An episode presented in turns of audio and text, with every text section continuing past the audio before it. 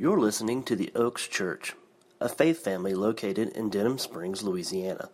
For more information about the Oaks, visit oaksonline.org. God doesn't show favoritism because he doesn't, and we should be a people who don't show favoritism as well. We should be people of wisdom, seeking wisdom from God. If we ask, he will give us generously. We should be a people who do not quarrel and fight because we're not of this world but we are of Christ. We are in Christ. We should be a people who don't have self sovereignty, but know that our God is a sovereign God. He's in control of everything. And then when we seek the will of God, we know that He is in control of all things. And our life is depicted and depending on His desires and what He wants, not what we want.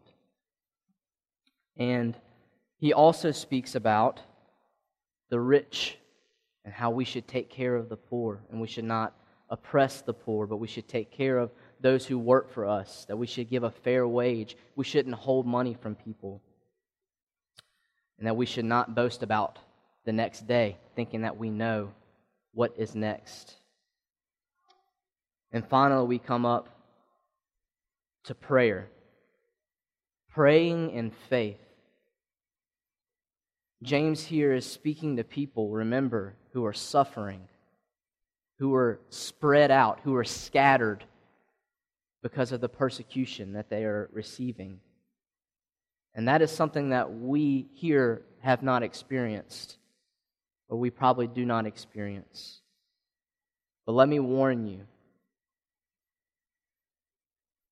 there may be a day in our time where we have to suffer for the name of Christ. And this scripture will speak to our hearts and will remind us that when we suffer for the name of Christ, that we suffer in prayer. We suffer in complete dependence on God. We live in a culture nowadays that we live in independence. We are an independent Western culture where we do everything ourselves and we depend on us.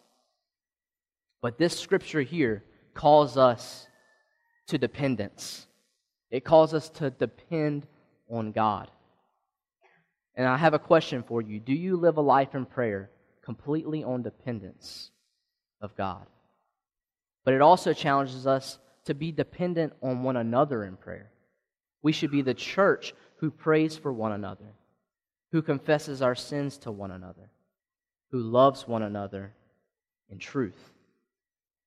So we are called to pray because we are called to be dependent people on God. And I want you to ask this question to yourself today Have you lived in dependence on God this week? Do you live in a dependent life on God? Do you seek Christ in prayer daily? Do you truly live that way? Or are you independent do you truly have relationships with one another? The church being the church, confessing sins to one another? Or do you live a completely independent life of the church?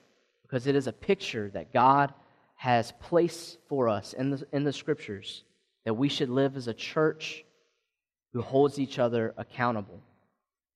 And not accountable like we've seen in the past but accountability that is true and that is humbling, that is genuine, that when we speak about our sin, that it doesn't have to be in detail, but our sin needs to be spoken to one another because it keeps us closer to Christ. And that is a way that God uses his people. So let's read this scripture and we'll see what James has to say about prayer and faith and praying for one another. James chapter 5, starting in verse 13. He writes Is anyone among you suffering? Let them pray. Is anyone happy? Let them sing songs of praise. Is anyone among you sick? Let them call the elders of the church to pray over them and anoint them with oil in the name of the Lord and the prayer offered in faith will make the sick person well. The Lord will raise them up. If they have sinned, they will be forgiven. Therefore, confess your sins to one another and pray for each other so that you may be healed. The prayer of a righteous person is powerful and effective. Elijah was a human being, even as we are. He prayed earnestly that it would, it would not rain, and it did not rain on the land for three and a half years. Again he prayed, and the heavens gave rain, and the earth produced its crops. My brothers and sisters, if, if one of you should wander from the truth, and someone should bring that person back, remember this whoever turns a sinner from the error of their ways will save them from death and cover over a multitude of sins. Let's pray. Father, we trust your word as truth without error. And God, we ask that your spirit would reveal the truth of your scripture to our minds and to our hearts. God, we trust that the word and the spirit is enough to sanctify us, to make us more like your son Jesus. And God, that's what we ask this morning as we read your word and we trust the Spirit to do a work within us, your people, your church. God, make us more like your Son Jesus. Change us, make us what we're not. In Jesus' name, amen. So let's look at this, this passage and see what James is trying to say here. And let me just go ahead and preface this real quick. Um, this scripture is not necessarily easy because how does this look in reality of the Oaks Church? That's what we have to ask. Does this look like the Oaks? Does this look like the way we function? And it should. It should look like that. We must be obedient to the word. This is our standard of living. And so when we read this scripture, there's things in it that's hard to interpret. There's things in it that is hard to kind of understand. And I don't come to you knowing everything about this word, but I believe that the Spirit will guide us and lead us into truth. That's the way I preach the word every single Sunday. When I come up here and preach, I'm just trusting the Spirit to reveal truth to me. Because I'm a flawed man, and that's why I need prayer as well. So I want you to pray for those who speak the word here, that you would pray for us, that we would not speak on behalf of ourselves, but we would be speaking on behalf of God. And so I just wanted to preface that when I'm reading this scripture, when I'm teaching this scripture, that you pray for the people who are teaching the word here. So it says, Is anyone among you suffering? Well, we read in the beginning of this book that they were scattered. So they're definitely suffering. These people are suffering because they are spread out from their homes. They're not living where they please. They're being persecuted for their faith. So, what does he say? What is the command he gives them? He says, Let them pray. Let them pray. Is that encouraging? That our God hears our prayers? That when we suffer, and that when we are suffering for the name of Christ and we pray, He hears us. He is there. He is listening when you call on His name. Otherwise, James would not say, Let them pray. But he knows his God, and he knows God hears them. He knows God hears his people, and we hear God as his people. The sheep hear the shepherd, they know the shepherd's voice, and God hears his sheep. He will go after one when there's many behind. So just think about this. If you're suffering, if you're in a hard time, if you're in trouble, real trouble, real suffering, pray. Pray. Your God hears you. He hears your cry, He hears your voice. He does not cover His ears when His people speak, He hears your cry. Is anyone happy? Blessed? What does he say? Let them sing songs of praise. So when you're in suffering, when you're happy, when you're joyful, when things are going great, when you're blessed, we have a different picture of blessed than Jesus probably did. If you look at the Sermon on the Mount and when he says, Blessed are those, it changes our idea of blessed. But when you are happy, sing songs of praise. Pray to your God and be thankful, for He is the one who has blessed you. He is the one who caused you to be happy. And so, in your suffering and in your happiness, both sides of the spectrum, we should be praying to God. We should be speaking to our Creator. We should be speaking to our Savior. Pray. Get on your knees and pray to the Lord. Do you pray to your God? Do you pray on a daily basis? Or do you forget to pray? We all can forget to pray in our busyness. We can. But James here is calling in the suffering, in the suffering, in the worst of times, get down on your knees and pray. But also, when you are happy and things are going great, don't forget to pray. Because we are a people who are dependent. We are not an independent people. We are a people who are dependent on our God and on the church. And that's how God has created us. Then in verse 14, it says, Is anyone among you sick? Let them call the elders of the church to pray over them and anoint them with oil in the name of the Lord. So it says, Is anyone sick? If anyone is sick, call on the leadership of the church, call on the overseers of the church. Call on them and ask them to pray for you that you may be healed. Wow. Has anybody ever seen that? That would be amazing to see someone sick laying in their bed and then the church the elders of the church come and pray over them and anoint them with oil. And oil isn't really doing anything necessarily, it's not a healing thing. It's just an anointment, it's a setting apart for this one person to say, hey, look, we are going to pray specifically for you to be healed. And the anointing of oil is just a picture, it's just an illustration of, a, of setting apart somebody. So, it's not just for the elders, though. Let me just set this straight. It's not just the elders. Can other people pray for healing? Yes. Yes.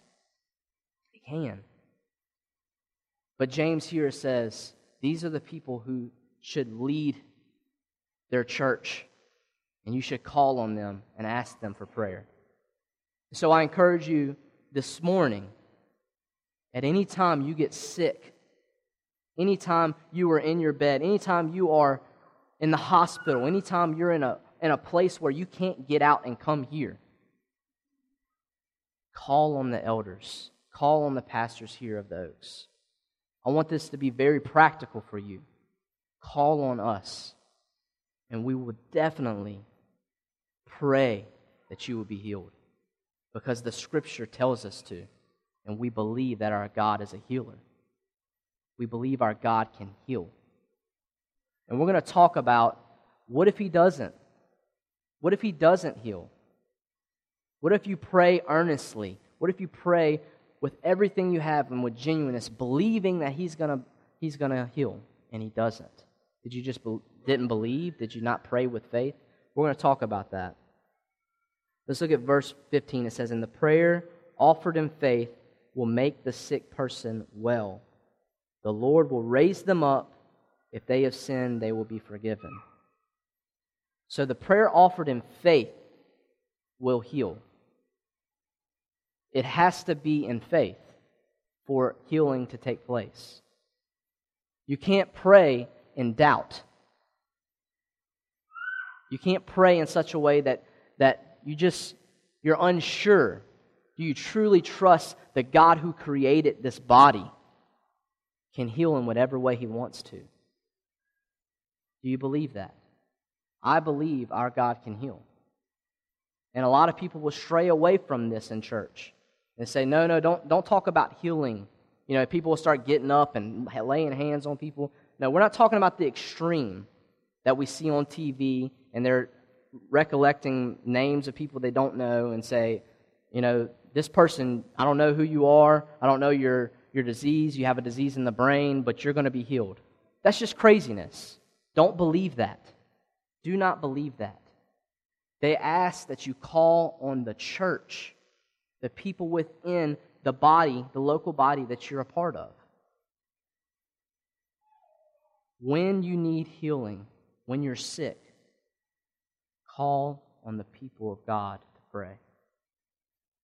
Call on them.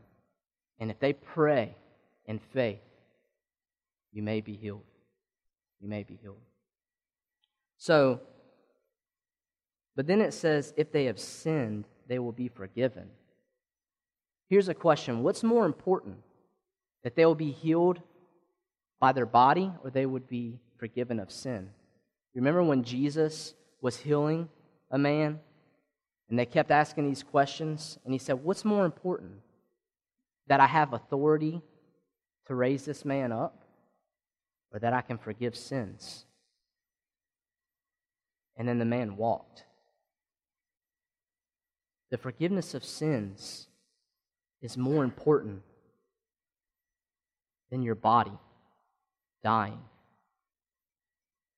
Because there will be eternal. There will be eternity after. And if your sins aren't forgiven, then you will live forever without God and in hell. But if you are forgiven of your sins, everyone will die at some point. Everyone will die. So, what's the point of this healing? What's the point of it? Is a picture of God restoring all things, of a resurrection one day. That one day we will be resurrected. We will be in the ground and God will resurrect our bodies. Do you believe that, church? That He will resurrect us to life when we have nothing, but we're just ashes, we're just dirt. He will resurrect our bodies and make us new. This healing is a picture of that, that one day God will restore all things to himself. So when, when they ask to be healed from the elders, we're not praying because we think that we can heal them. We don't pray because we have some type of power. We believe that God will heal. We believe God will heal. Just as God forgives sins, we can't forgive somebody's sins. Only God can forgive sins. And that's why this next part is so important when we understand only God forgives sins. It says in verse 16, Therefore confess your sins to each other and pray for each other so that you may be healed. Confess to one another your sins. We can put on a show.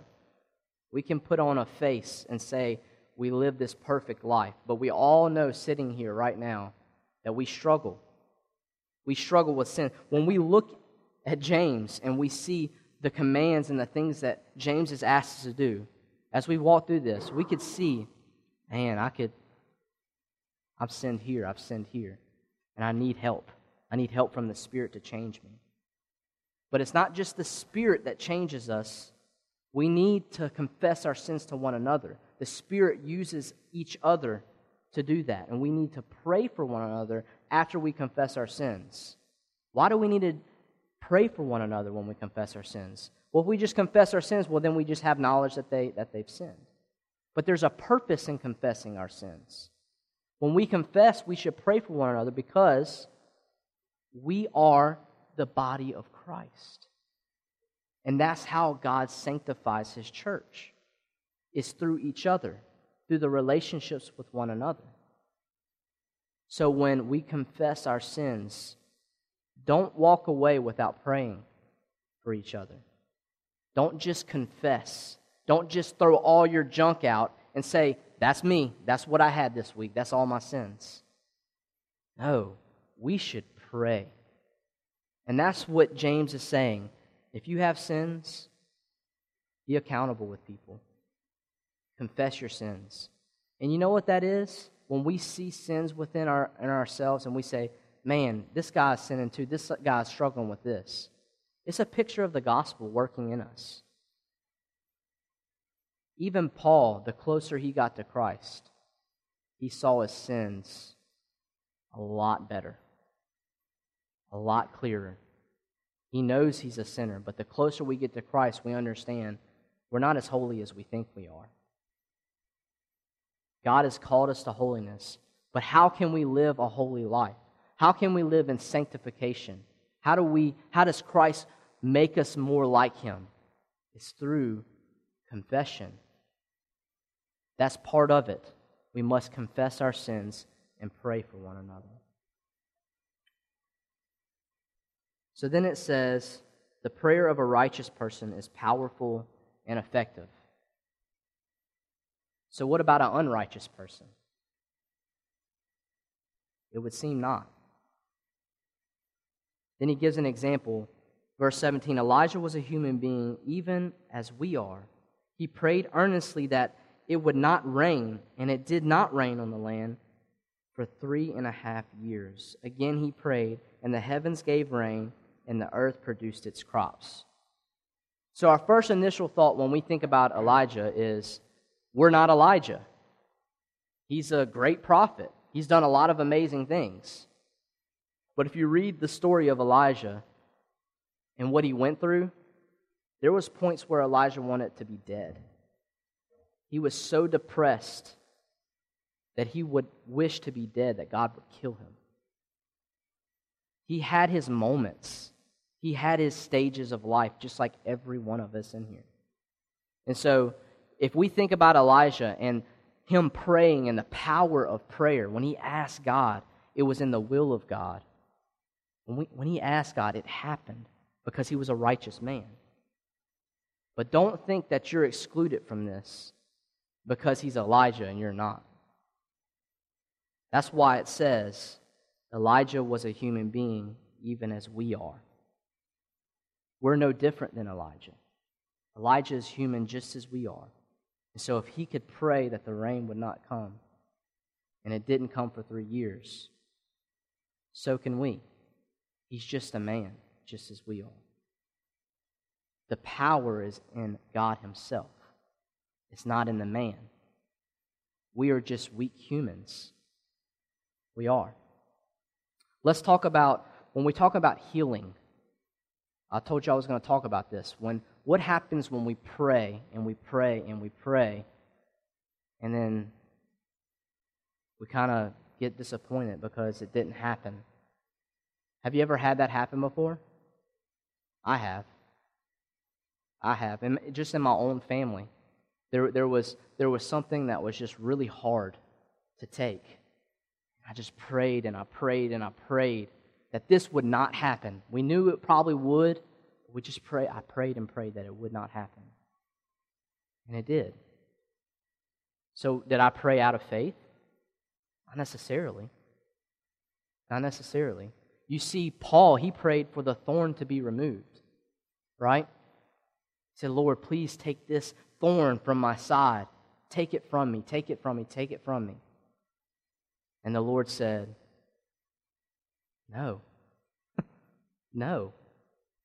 Because in your weakness, you see my strength. My strength is made perfect in your weakness. Are you okay with that answer? You have to be. He is sovereign, He is in control. And when we pray, we should pray as Jesus said to pray. Right? Your kingdom come, your will be done on earth as it is in heaven. When we pray in Jesus' name, that means we are praying for the Lord's will to be done. And He will give you the desires of His heart if you seek it. And even in praying, sooner or later, God can show you this may not be my will. And your, cha- and your prayers may change. Your prayers should change over time. If you prayed for something for long enough two, three, four, five, ten years and you truly are seeking God and His will your desires for those prayers change because He is showing you, He is teaching you, He is speaking to you about His desires and His will. But there's some things that we just don't know. And we have to be okay with God being sovereign. When we pray, we must trust our sovereign God in whatever we pray for. And then know that whatever His will is, we have to be okay with it. Whatever your will, God, whatever brings you glory. If that is your heart when you pray, whatever your will, whatever brings you most glory, you know you're praying in the Spirit. If you're praying in such a way that Christ would not be glorified, that Christ isn't the center, then you may not be praying in the Spirit. You are not praying in the Spirit. So when you pray, pray for the will of God genuinely, not just as a saying, but genuinely pray for the will of God and pray that Christ will be glorified. Because in that we pray in the Spirit of God. Lastly, in verse 19, it says, My brothers and sisters, if any one of you should wander from the truth and someone should bring you that person back, remember this Whoever turns a sinner from the error of their way will save them from death and cover over a multitude of sins. Okay, this is the hard scripture that I was talking about. This is hard. This is, this is kind of difficult to understand because we believe with all our heart and through the scriptures that we have eternal security through Christ. That when He saves us, we are His. Nothing, no one can take us from his hands. Right? We believe that. This is how I look at this scripture. This is what I've read through commentaries. I've studied it. And this is what I believe this scripture is saying. He says, If any one of you should wander from the truth, and someone should bring that, that person back, remember this. So, after all this commands and things that James has given us. He says if people are wandering from the word, from the truth that has been spoken, from Christ, you should desire to restore. You should desire in love to restore them, to bring them back, to point out their sin, to show them. Now, church, that's not judging. The church says that a lot. When, when someone comes up to him and say, points out your sin and tries to restore you, tries to bring you closer to Christ and you're sinning, and they see that sin, the first thing that most people do is step back and say, You're judging me. That's judgment. You shouldn't judge people. We should be confessing our sins anyway. But if we're not confessing our sins to one another and we're wandering from Christ, and we're sinning, and a believer sees that, we should desire to restore them to Christ in love. That is the hope that when we approach them, that our hope is that they would come to Christ, that they would be restored to Him. That's not judging. That's just love for another brother or sister in Christ. If your motive is love, to speak truth in love, like Ephesians says, then that is what the church should look like when sin is in, in the church. Sin cannot be rampant in the church. That is a picture of death. That is not a picture of a people who were changed by the gospel. So then it says, You should bring that person back. Remember this whoever turns a sinner from the error of their ways will save them from death and cover over a multitude of sins. Okay, let's read Jude for a second. Let's go to Jude, the end of Jude, and see what Jude has to say about eternal security.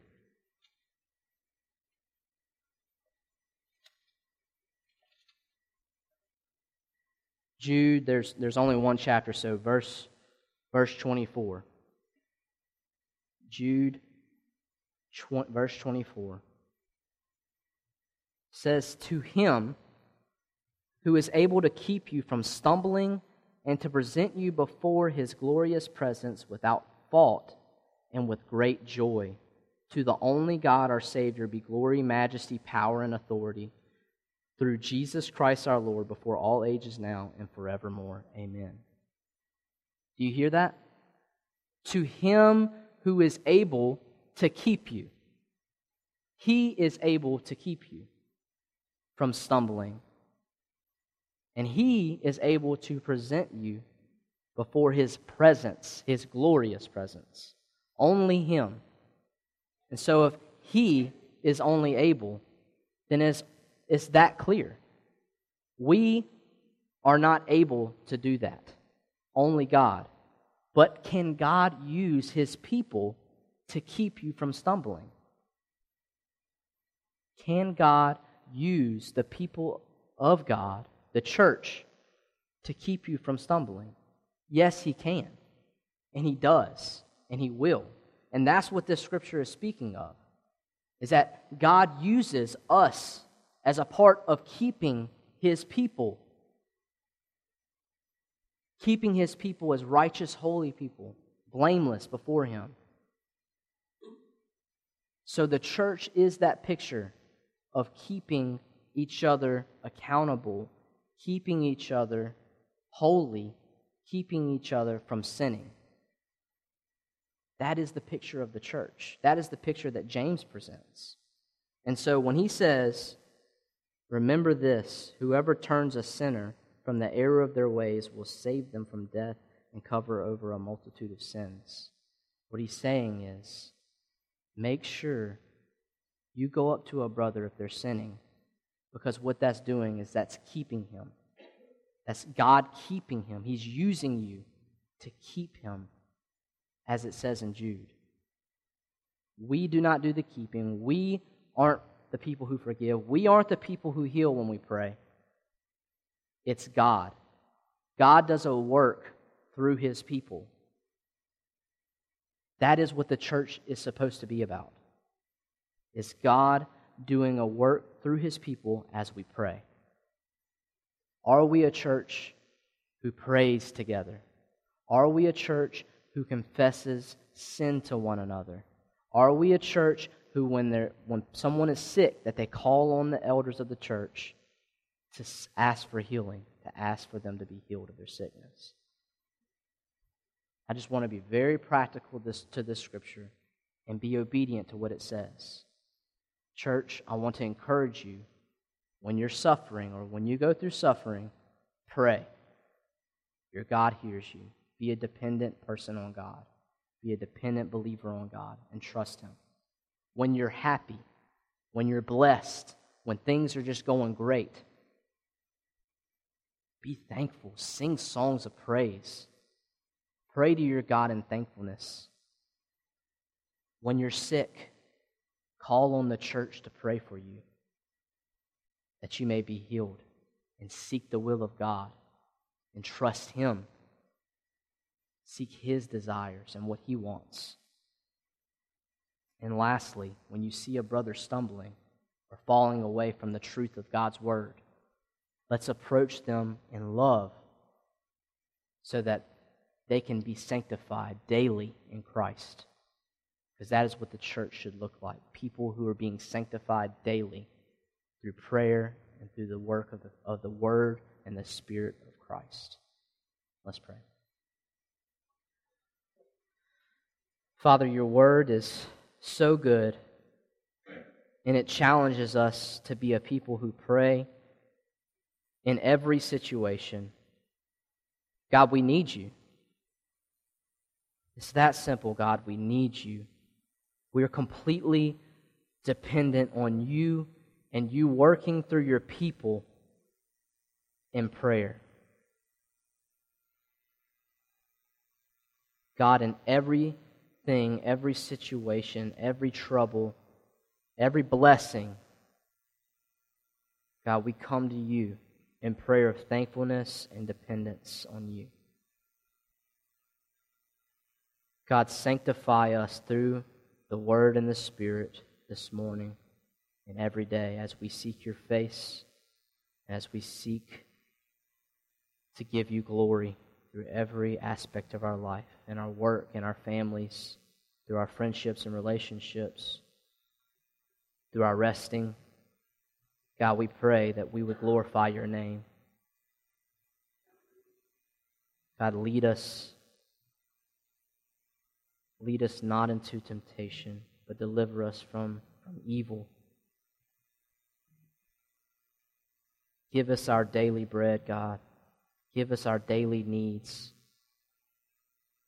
Thank you for giving us our food and the things that we need a house, a roof over our head. God, thank you for the church. You know what you're doing, God. Use us to be sanctified daily as we pray for each other, confess our sins to one another.